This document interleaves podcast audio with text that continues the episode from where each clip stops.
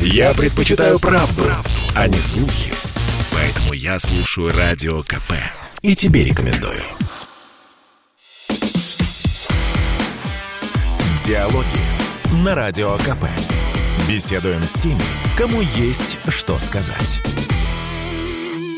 Здравствуйте, друзья! В студии радио «Комсомольская правда» Иван Панкин. На связи по скайпу Дмитрий Карпов, дизайнер, автор книги «Мышление как инструмент». Формат программы «Диалоги» – это разговор с интересным человеком. Многие сходу зададутся вопросом, чем интересен дизайнер? Дизайнеров, что ли, мало? Но я вам отвечу. Слушая нашего собеседника сегодняшнего, вот по его манере речи, не бедному, далеко не бедному словарному запасу, никогда не догадаешься, что перед нами не просто какой-нибудь креакл, то есть представитель креативного класса, а военный человек, причем воевавший в Чечне. И вот тема наша сегодняшняя, как представитель современной творческой интеллигенции смотрит на нынешнее противостояние с НАТО. Дмитрий, здравствуйте для начала. Да, здравствуйте, добрый день. Очень рад возможности нашей пообщаться с вашей аудиторией. Скажите, пожалуйста, вот для начала, чтобы наш слушатель, наша аудитория понимала, где, когда воевали вот в Чечне, в какой период, кем?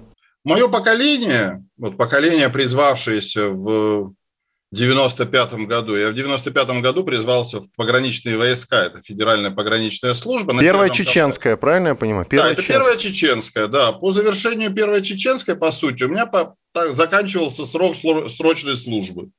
Я уже был в звании там, старшего сержанта и был заместителем командира взвода, саперного взвода. То есть это инженерная работа, саперная работа, это пятая погранкомендатура в городе Грозном, это Нальчикский пограничный отряд, мой любимый, и это порядка, там, не знаю, там, дюжины разных командировок с разной продолжительностью, от там, 10 дней, двух недель до нескольких месяцев. И после командировки в Таджикистан на границу, там тоже было обострение в 98 году, я понимал, что можно либо уволиться сейчас из армии, да, ну просто срок службы подходит к концу, либо взять и заключить контракт на год. На тот момент была вот возможность такая, заключаешь контракт на год после срочной службы и продолжаешь служить.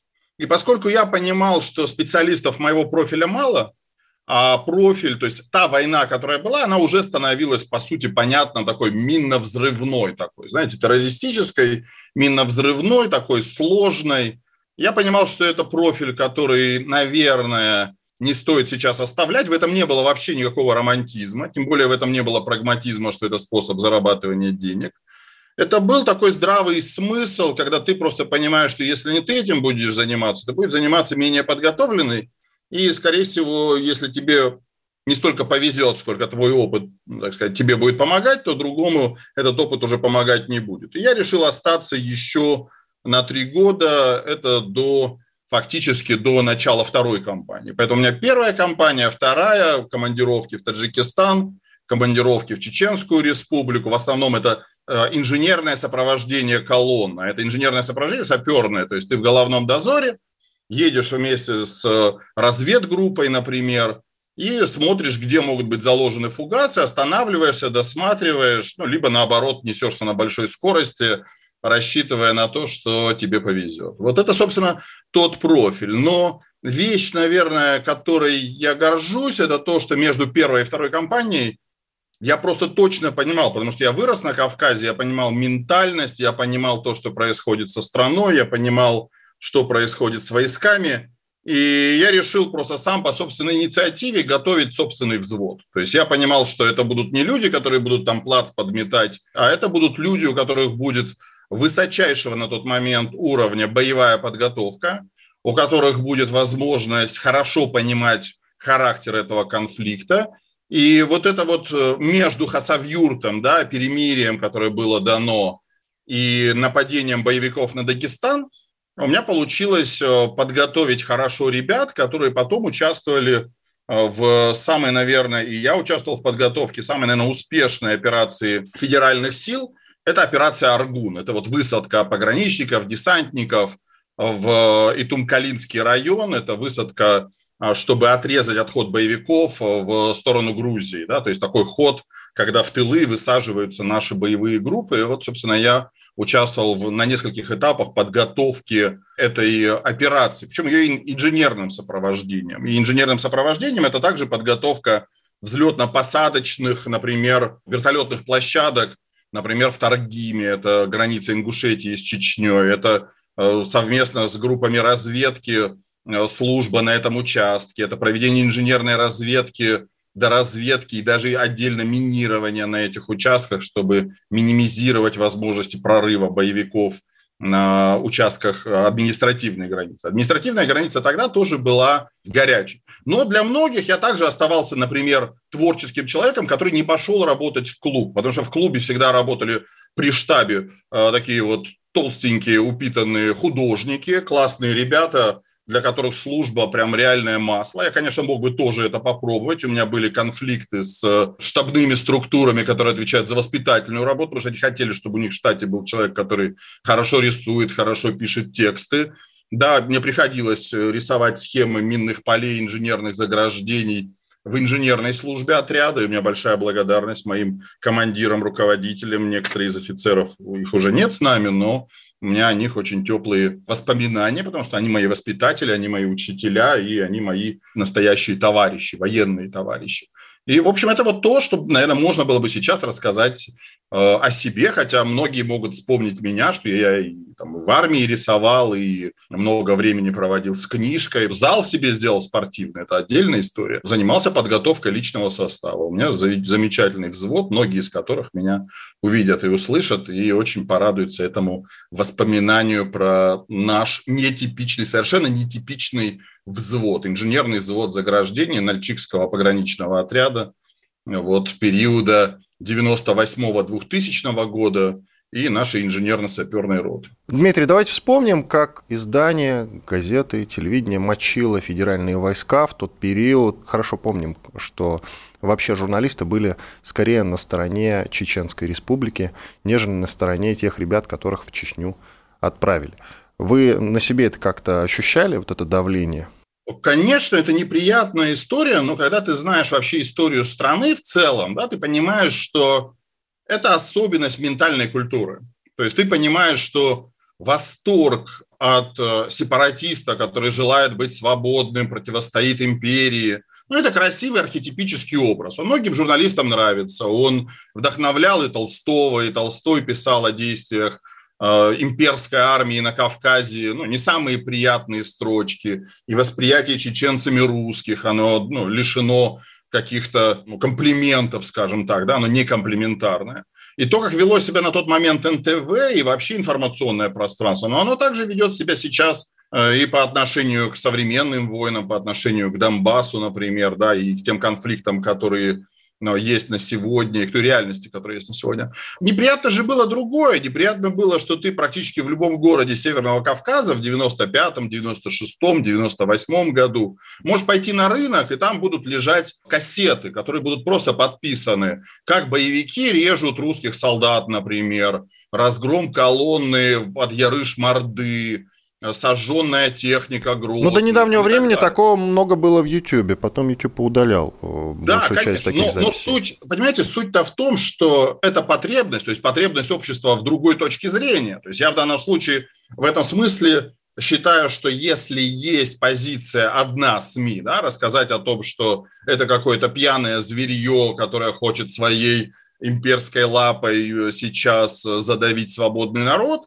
но это одна точка зрения. Но только должна быть тогда и другая точка зрения. И мы здесь говорим о том, что для и сейчас ситуации, и тогда ситуации очень важна, знаете, такая, ну, фактор такой доминирующей повестки в сознании. То есть, когда есть одна образная история, да, и есть другая образная история. Потому что я-то все-таки был в подразделениях, которые подчиняются ФСБ, Федеральной службы безопасности, и возможность, например, меня как заместителя командира взвода, как все-таки э, командира, э, там, допустим, присутствовать на закрытых читках приказов, ну, то есть такая форма командного взаимодействия, когда все командиры собираются, и в части, касающейся уже после, могут заслушивать такие секретные донесения, поскольку много лет прошло, я сейчас без деталей. Но когда ты получаешь, допустим, как командир информацию, что, например, федеральные войска там в Самашках при военной операции допустили, действительно допустили забрасывание там гранат в подвалы, да, там с, ну, понятно, что они не разбираются, кто там, мирные жители или боевики,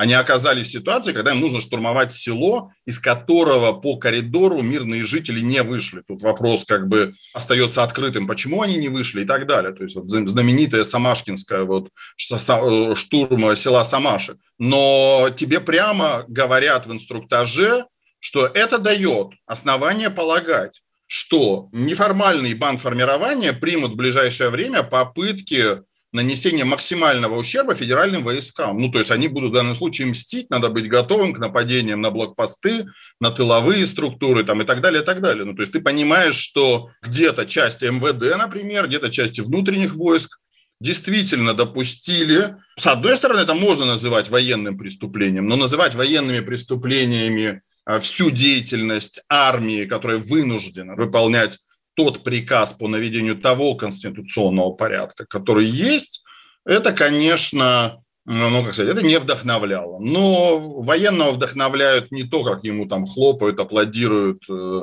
э, отдельные журналисты там и, и восхваляют. Почитать сейчас, как наши отдельные, не знаю, там националисты или ура-патриоты тоже радуются возможности любого конфликта там, с Украиной, с НАТО, с кем угодно. Ну, то есть просто видно, что эти прекрасные э, ребята, они никогда не окажутся на передовой, а будут считать своим долгом вот, вот такие призывы какие-то распространять и считать это своим каким-то долгом. Это тоже неприятные вещи.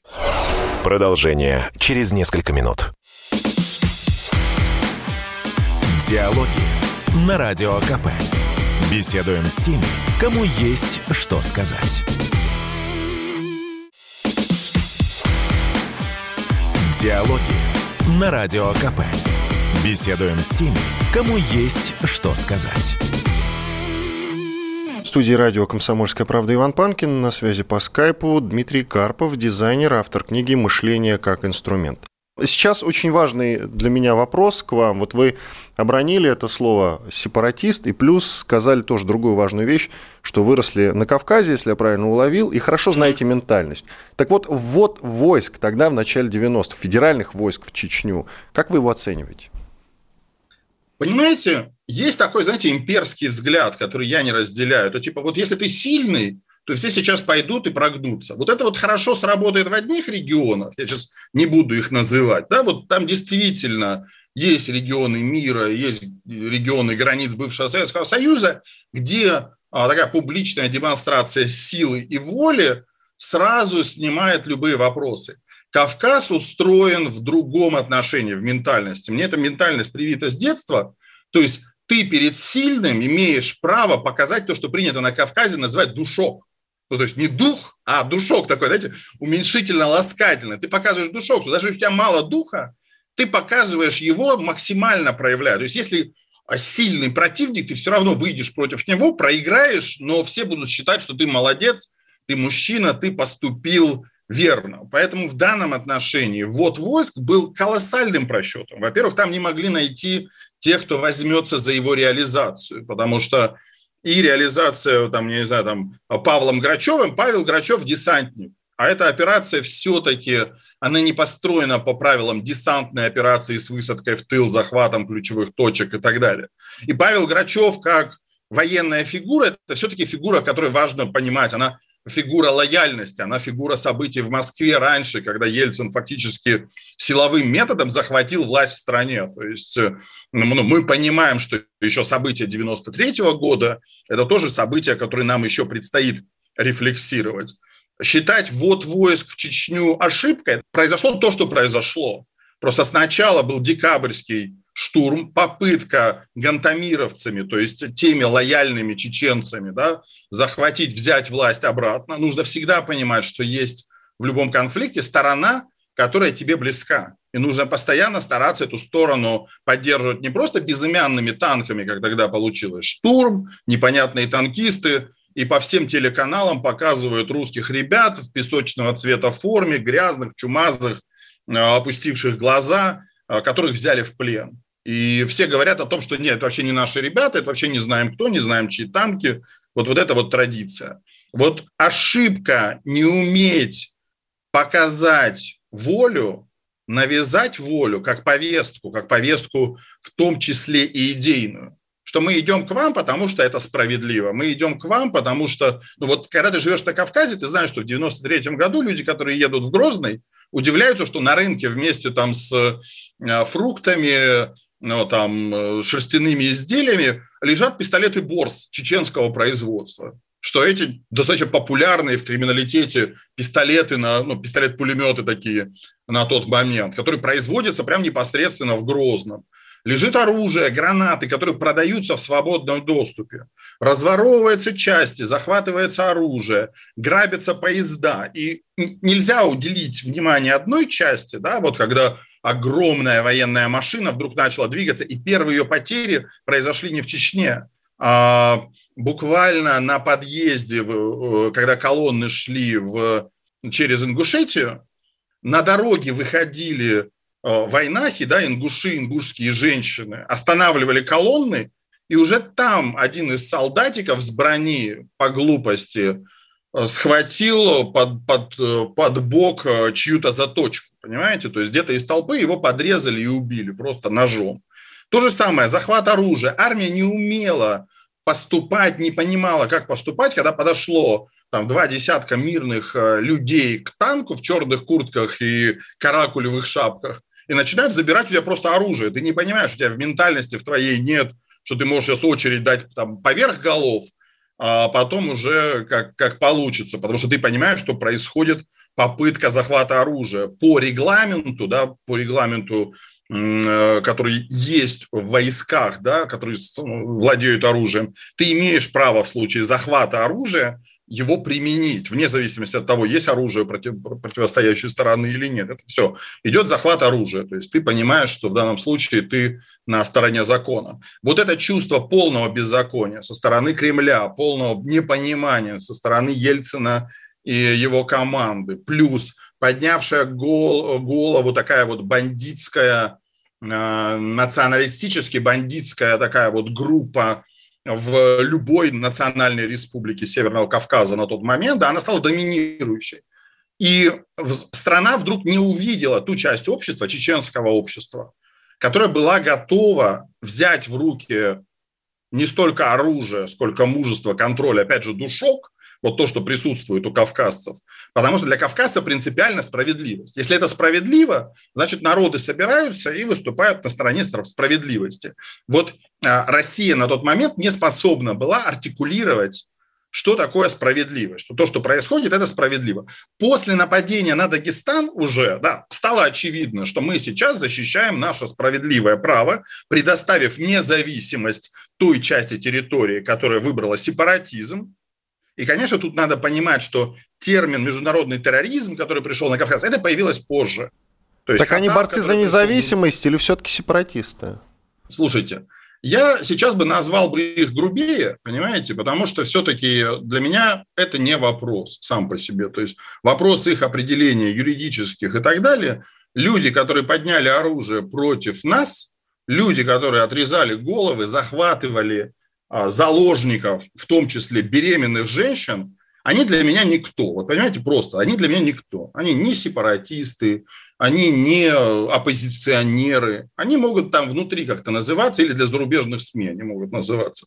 Я могу сейчас, как бы цитируя общий контекст того, что происходило и как это называлось тогда, да, вот говорить об этом. Для меня, для меня это никто. Для меня это люди, которые должны быть либо уничтожены, либо перевоспитаны. Перевоспитание – это тоже хороший ну, процесс сам по себе. Но, еще раз, идеи отделения, идеи национальной какой-то самосознания и так далее, и так далее, они, они на самом деле требует всегда особого внимания на территории культуры. Понимаете, на территории культуры. Потому что это начало происходить не в один день, не в 95-м году, а в 93-м году, 94-м, 92-м. Когда там, там кого, мэра города Грозного или там, ну, кто-то, ну, там, советский чиновник, там, русский был, там его с окна просто выкинули из здания, и все. Вот в тот момент надо было федеральному центру заниматься не ну, не дележом имущества советского, а понимать, что сейчас бабахнет. Вот, вот тогда надо было заниматься.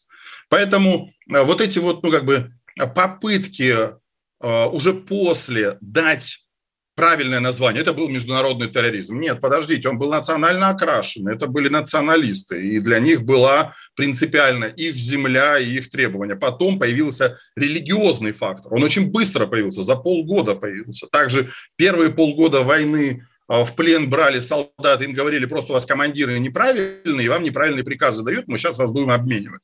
А потом уже война изменилась, потом попадение в плен – а, ну, это все, это смерть, это страшная смерть. Дмитрий, мы подходим к очень важному феномену. В чем он заключается? Я действительно со многими общался на чеченскую тему, первой чеченской войны, второй чеченской войны. И многие из тех, кто были против ввода войск изначально, это военнослужащие или люди уже в звании, они были потом впоследствии против хасавюртовского мира. Вот как вы это объясните? Они считали это предательством. Уже вывод войск, когда не довели дело до конца. А вы к хасавертовскому миру как относитесь? В рамках военной службы всегда есть часть военнослужащих, которые будут плакать, ныть, скулить, что их послали на несправедливую войну, что Родина всегда бросит тебя, сынок. И есть часть военнослужащих, для которых это долг. Все, это судьба. Это подразделения боевые, разведка. Это те, кто чувствует не кураж, не романтику войны, а что это тяжелая, злая работа. И мое отношение к Хасавюрту на тот момент, понимаете, всегда лучше расплачиваться чем-то, нежели кровью. Единственное, чем нельзя расплачиваться взамен крови, это честью. Вот тут каждый для себя. Для людей, которые воевали, ходили по горам, по самашкинским там лесам, разведгруппы, которые выслеживали группы боевиков и наносили им урон, потому что мы мало рассказываем про то, мы в основном знаем о Чеченской войне, что вот там расстреляли колонну, вот долго и э, сложно брали э, Грозный. Но нужно понимать, был Лев Рохлин, который отказался брать государственную награду за эту войну. Вот для всех, для нас он герой. Он перемолол в Грозном группировку боевиков, потому что просто ее обманул.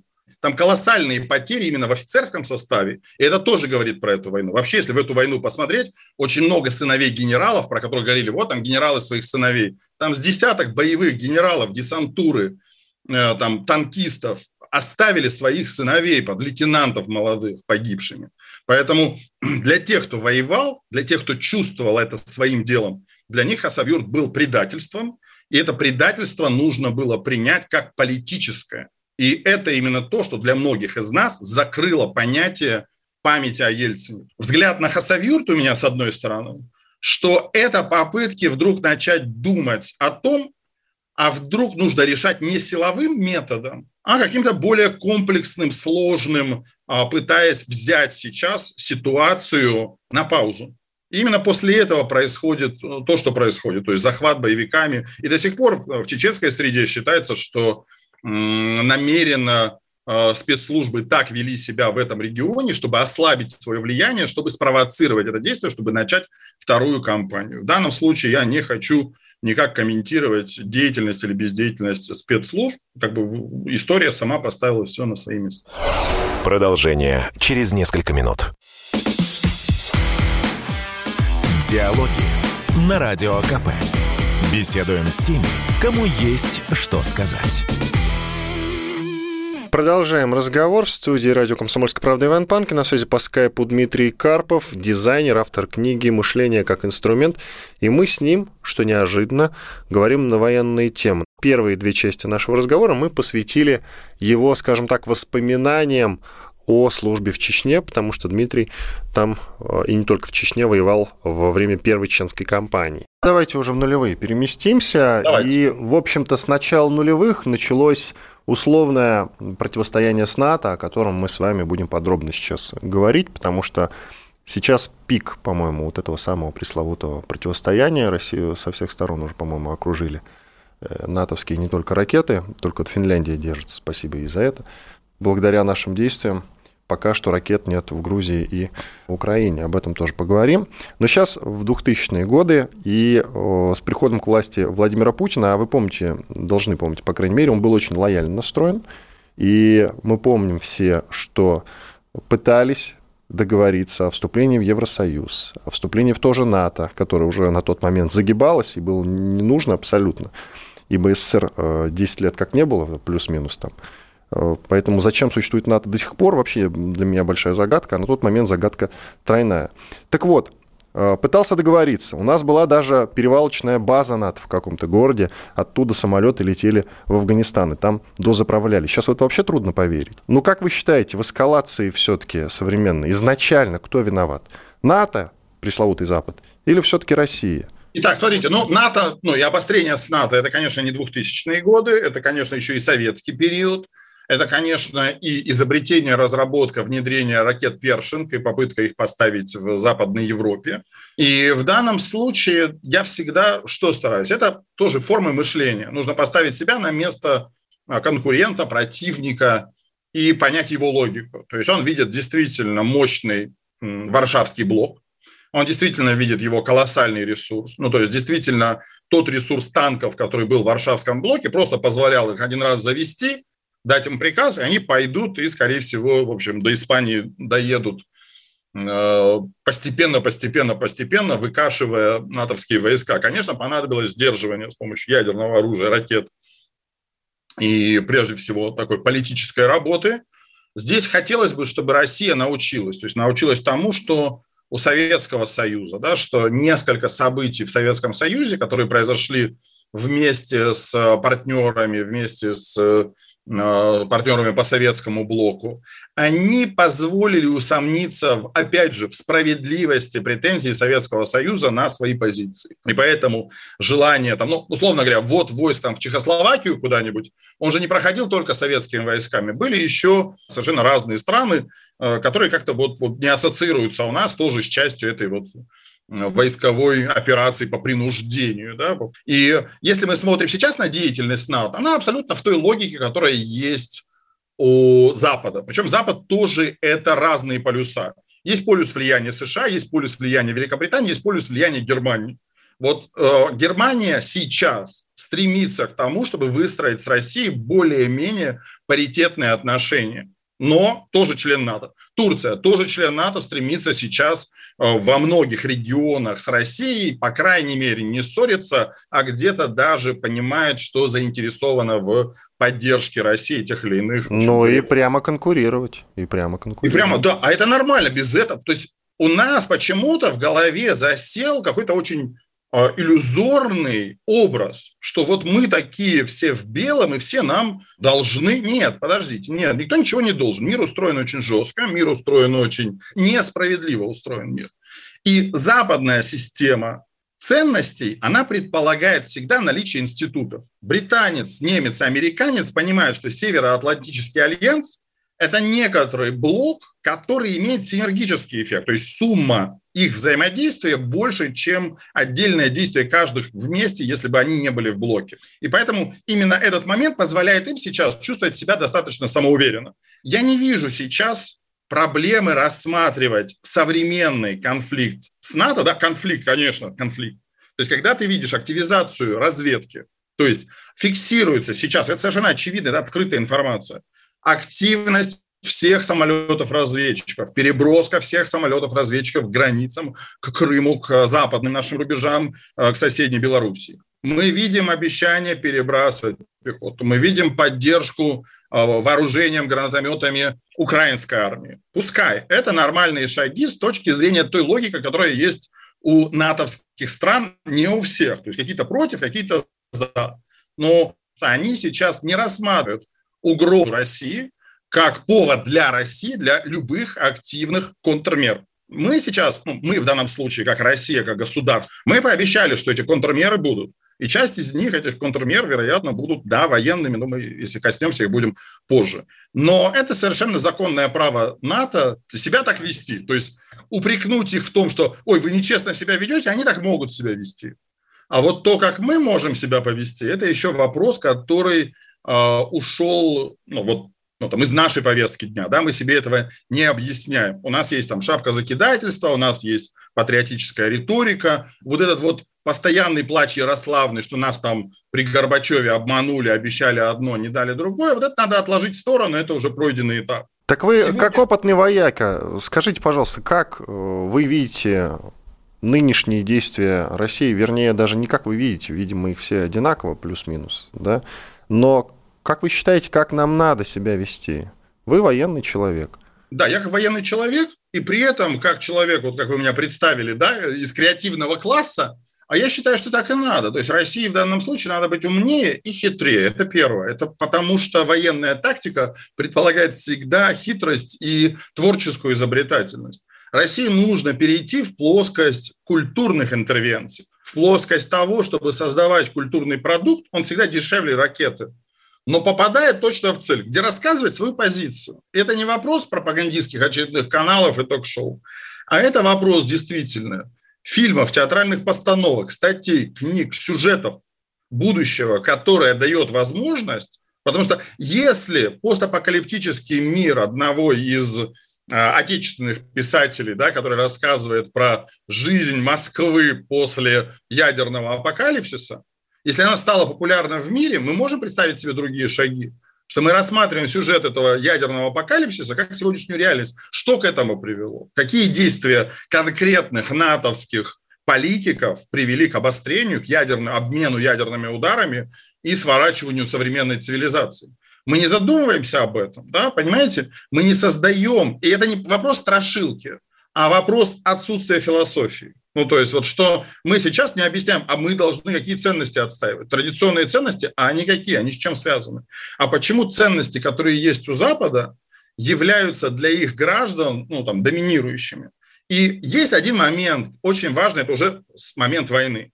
Очень сложно, потому что э, военная стратегия, она не только решается математическим расчетом, сколько у кого ресурсов, танков, тонн топлива и боеприпасов а еще и тем, после первых кровавых ударов, какая из сторон смирится с неизбежностью колоссальных потерь ради победы. Вот здесь это большой вопрос в сторону Запада. То есть я предполагаю, что в случае любого небольшого конфликта, причем э, такого, такого конвенциального, без применения ядерного оружия, просто местный небольшой конфликт, в котором потопили корабли, подбили танки, захватили воинскую часть, вот именно после этого вполне возможно несколько трещин может пройти по НАТО.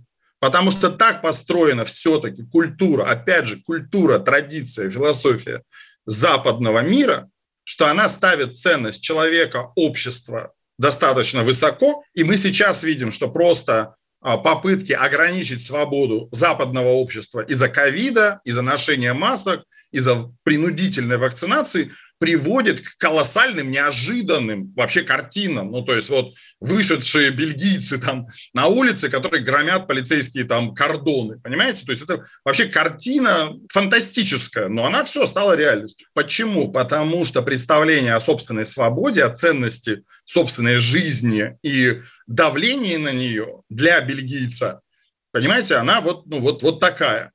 И поэтому некоторые страны, скорее всего, когда поймут сейчас, что разговор будет серьезным, и будут не просто тысячи погибших, а, возможно, миллионы, станет вопрос а, об выходе из НАТО, о контроле над речью собственных политиков и другими-другими-другими вещами.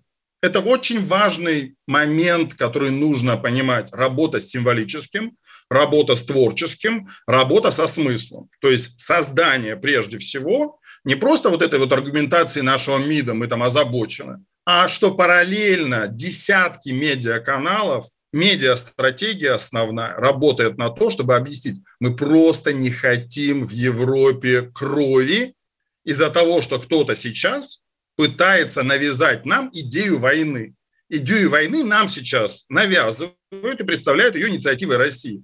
Что это Россия там собралась вокруг там Украины и хотела бы на нее напасть, хотела бы ее, ну там, я не знаю, оккупировать. Российскую оккупацию еще надо заработать, еще надо очень хорошо трудиться, быть богатой страной, чтобы Россия захотела оккупировать богатую, успешную страну. Бедную, несчастную, а, обворованную, обманутую страну никто не хочет оккупировать, потому что потом нужно взять все ее долги на себя. Но позволить украинской власти силовым методом решать вопросы Донбасса, Россия здесь очевидным образом уже участвует, старается наоборот исключить эту возможность собственной силой.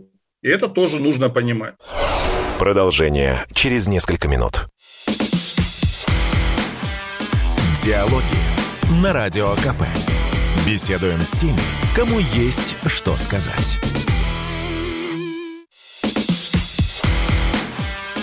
Диалоги на Радио КП. Беседуем с теми, кому есть что сказать. В студии радио «Комсомольская правда» Иван Панкин. На связи по скайпу Дмитрий Карпов, дизайнер, автор книги «Мышление как инструмент». Дмитрий, что касается Донбасса, вот там живут русские люди. Мы слышим об этом с 2014 года. Русские люди, которые в том числе активно э, получают российские паспорта с удовольствием. Многие переезжают в Россию жить и говорят о том, что хотят присоединиться к России. Говорят об этом. Мы пока что на это не идем. Правильное ли это решение или нет, как вы считаете? Или оставим их вот в категории таких темных территорий, вроде Приднестровья, например? Вообще, мне кажется, это такой, знаете, вопрос очень большой и широкий. То есть часть моей семьи, она проживает в Донецке. Это вот такая вот половина семьи. И часть этой семьи, она с российским гражданством, часть с украинским. Также и взгляд на конфликт, он может, например, у молодой, такой более молодой части семьи быть в одну сторону, у более пожилой и зрелой в другую сторону. Но при этом, когда мы говорим о том, что мы должны принять решение принимать или не принимать. Вот это вот вопрос всегда связанный с ответственностью. То есть ответственностью, которая все-таки еще должна рассматривать перспективу. Перспективу не только приобретения территорий, желания людей, которые на них. Россия должна быть гарантом порядка. Крым тоже в составе России. Там нет конфликта, там спокойная жизнь, там сложно себе представить, чтобы то, что происходит на украинской территории в культурном отношении, да, там какое-нибудь отвинчивание звездочки с памятника, условно говоря, да, это вещи символические, это вещи культурные. Вот должно пройти время, когда на всех территориях, различных территориях общего культурного пространства станет понятно, что война, конфликт вообще не выход. При этом я понимаю, что очень многие должны сейчас не просто определиться, а у нас есть великая наша культура и литература. У нас есть Тихий который объясняет, что такое гражданский конфликт. Конфликт, когда на одну сторону переходят, на другую. У нас есть Гоголь, который объясняет, да, там Тарас Бульба и его сыновья, он объясняет, как это бывает. Но при этом есть еще вот эти, вот знаете, мантры патриотов. Геополитика, интересы Запада. Нет, мы должны сами разобраться, мы должны создать Россию, которая будет настолько привлекательной страной, что вопросов не возникает, почему мы с Россией. Потому что, да, российская власть объясняет, мы хотим, чтобы было вот так. Это наша стратегия. Это стратегия, связанная с культурой, с распространением не какой-то там идеологии, а просто здравого смысла. Мы не хотим сейчас, чтобы одни в других стреляли. Мы сейчас не должны разбрасываться там словами «мы введем», «мы разгромим». Украинская армия, она тоже другая. Она научилась пользоваться беспилотниками. У них очень серьезная подготовка равная по сути, равная по сути лучшим подразделениям, ну, у многих боевых подразделений ССО, ну, силы специальных операций, там тоже есть ребята, которые прошли на территорию э, республик и с помощью бесшумного оружия нанесли небольшой урон на позициях. Это все знают то, как они пользуются, то, как работают там саперы, какое-то минирование абсолютно несвойственное нашей культуре. И поэтому я как эксперт, да, допустим, я вижу, что это рука внешнего обучения такой деятельности, потому что сначала закладываются фугасы, чтобы подорвать одну тыловую группу, именно тыловую группу, а потом, когда приходит медицинская группа, чтобы выносить раненых и убитых, подрывают ее. То есть в этой логике ну, скажем так, русские, российские войска никогда не действовали именно так. То есть в Чечне закладывали гранаты под трупы, но это была такая уже ожесточенная война с теми, кто с оружием на передовой, когда за одну высоту идет ну, ну, сражение. Вот а, Донбасс, по сути, сейчас является не камнем преткновения. История тут гораздо шире и больше, но я думаю, что немножко в следующих вопросах, связанных вообще с общим ну, кругом а, того, что происходит вокруг России и мира, а, он встраивается вот в эту в это общее, ну, на самом деле, состояние противоречий, которое есть у России, прежде всего, наверное, с собственной стратегией. Так как нам сейчас действовать в случае с Украиной и возможно ли избежать войны? Войны возможно избежать, потому что нужно понимать, что сейчас война абсолютно виртуальная. Американцы понимают, что их интерес – это после того, как они вывели войска не очень удачно из Афганистана, хотя они планировали оставить там столько вооружений и так далее. То есть это часть их стратегии. Оставить в регионе Талибан, оставить у Талибана вертолеты, оставить у Талибана, если бы хотели бы это все вывести и уничтожить, вывезли бы уничтожили. Они оставили стрелковое оружие современное, современный гранатомет, артиллерийские системы, для того, чтобы в Средней Азии было всегда тепло, чтобы там всегда было чем заняться. У России стратегия все-таки, она более сейчас много а, векторная, она связана с тем, что еще нужно осваивать Арктику, осваивать ресурсы, которые будут там, а там будет конфликт точно. То есть Россия точно понимает, что в рамках расширения ее влияния в арктическом пространстве и его ресурсах возможных, да, потенциальных, точно вклинится туда НАТО и будет противодействие европейских стран. Точно будет.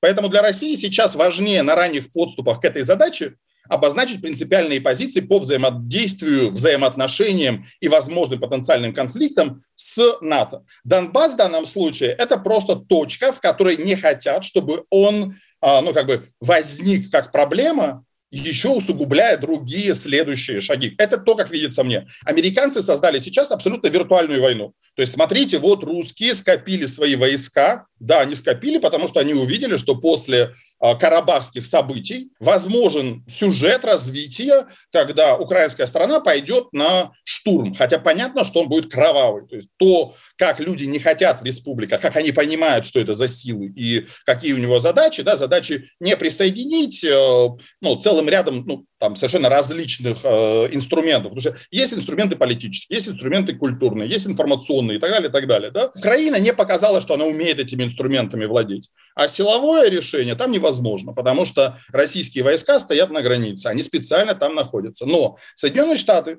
и, собственно, ну, европейские медиа, они, естественно, пользуются тем, что они умеют показывать. Они умеют показывать нарративную историю, создавать нарратив. Вот агрессивная Россия скопила войска вокруг Украины. Теперь ситуация очень смешная. Она на самом деле такая юродивая.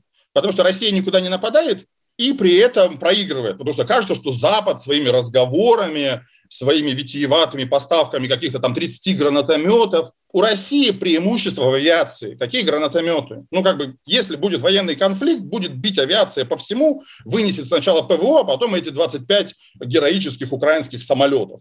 И, и будет полностью контролировать всю ситуацию над всей территорией Украины с воздуха. В данном случае мы должны понимать, что это виртуальная война. Она сейчас – это не проверка нервов это диспозиция, какие страны как видят следующие шаги. Россия очень прагматично действует с позиции исключительно такой, знаете, корпорации, такая корпорация Россия. Она, естественно, оценивает риски, в том числе и связанные с рынками. И поэтому войны не будет в том виде, как если не полетит какой-нибудь насиповский черный лебедь. Вот если сейчас какое-нибудь безумное подразделение украинское вклинится и пойдет э, мясорубка, ну да, естественно, все поймут, что это сигнал и как-то подействует. И будет, э, вероятно, тоже не самая удачная картинка. Поэтому для России сейчас в том-то и дело, что ситуация складывается весьма неплохо, потому что вариантов развития событий, кроме войны, очень много самих по себе. Обозначена принципиальная позиция. Этого не было давно. Сформулирую для финала формулу, в общем, целую формулу нашего разговора. Не надо бояться врага, но надо бояться войны. Всем.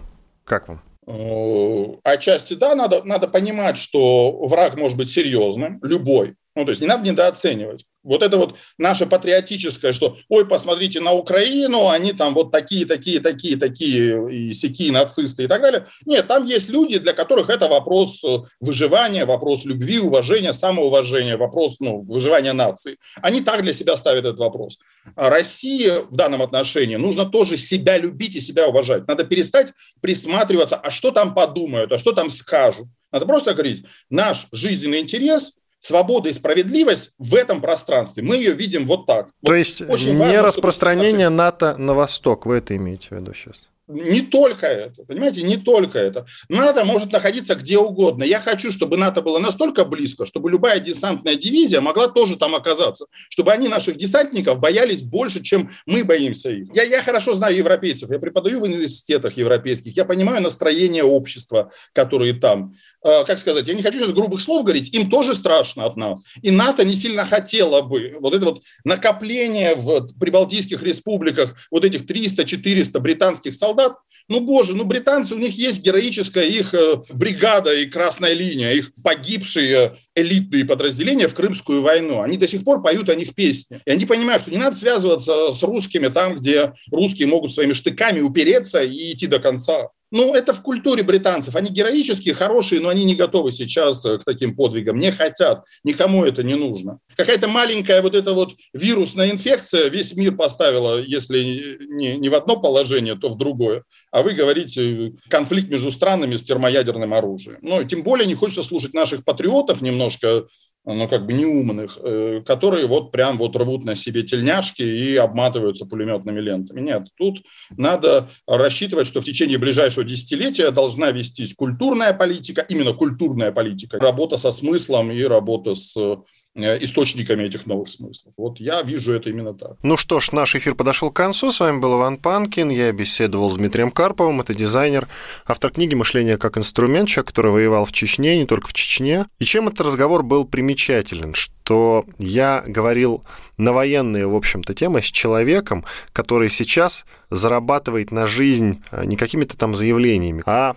смыслами и концепциями, чем-то красивым. Дмитрий, спасибо вам большое. До свидания. До свидания, счастливо. Диалоги на Радио КП. Беседуем с теми, кому есть что сказать.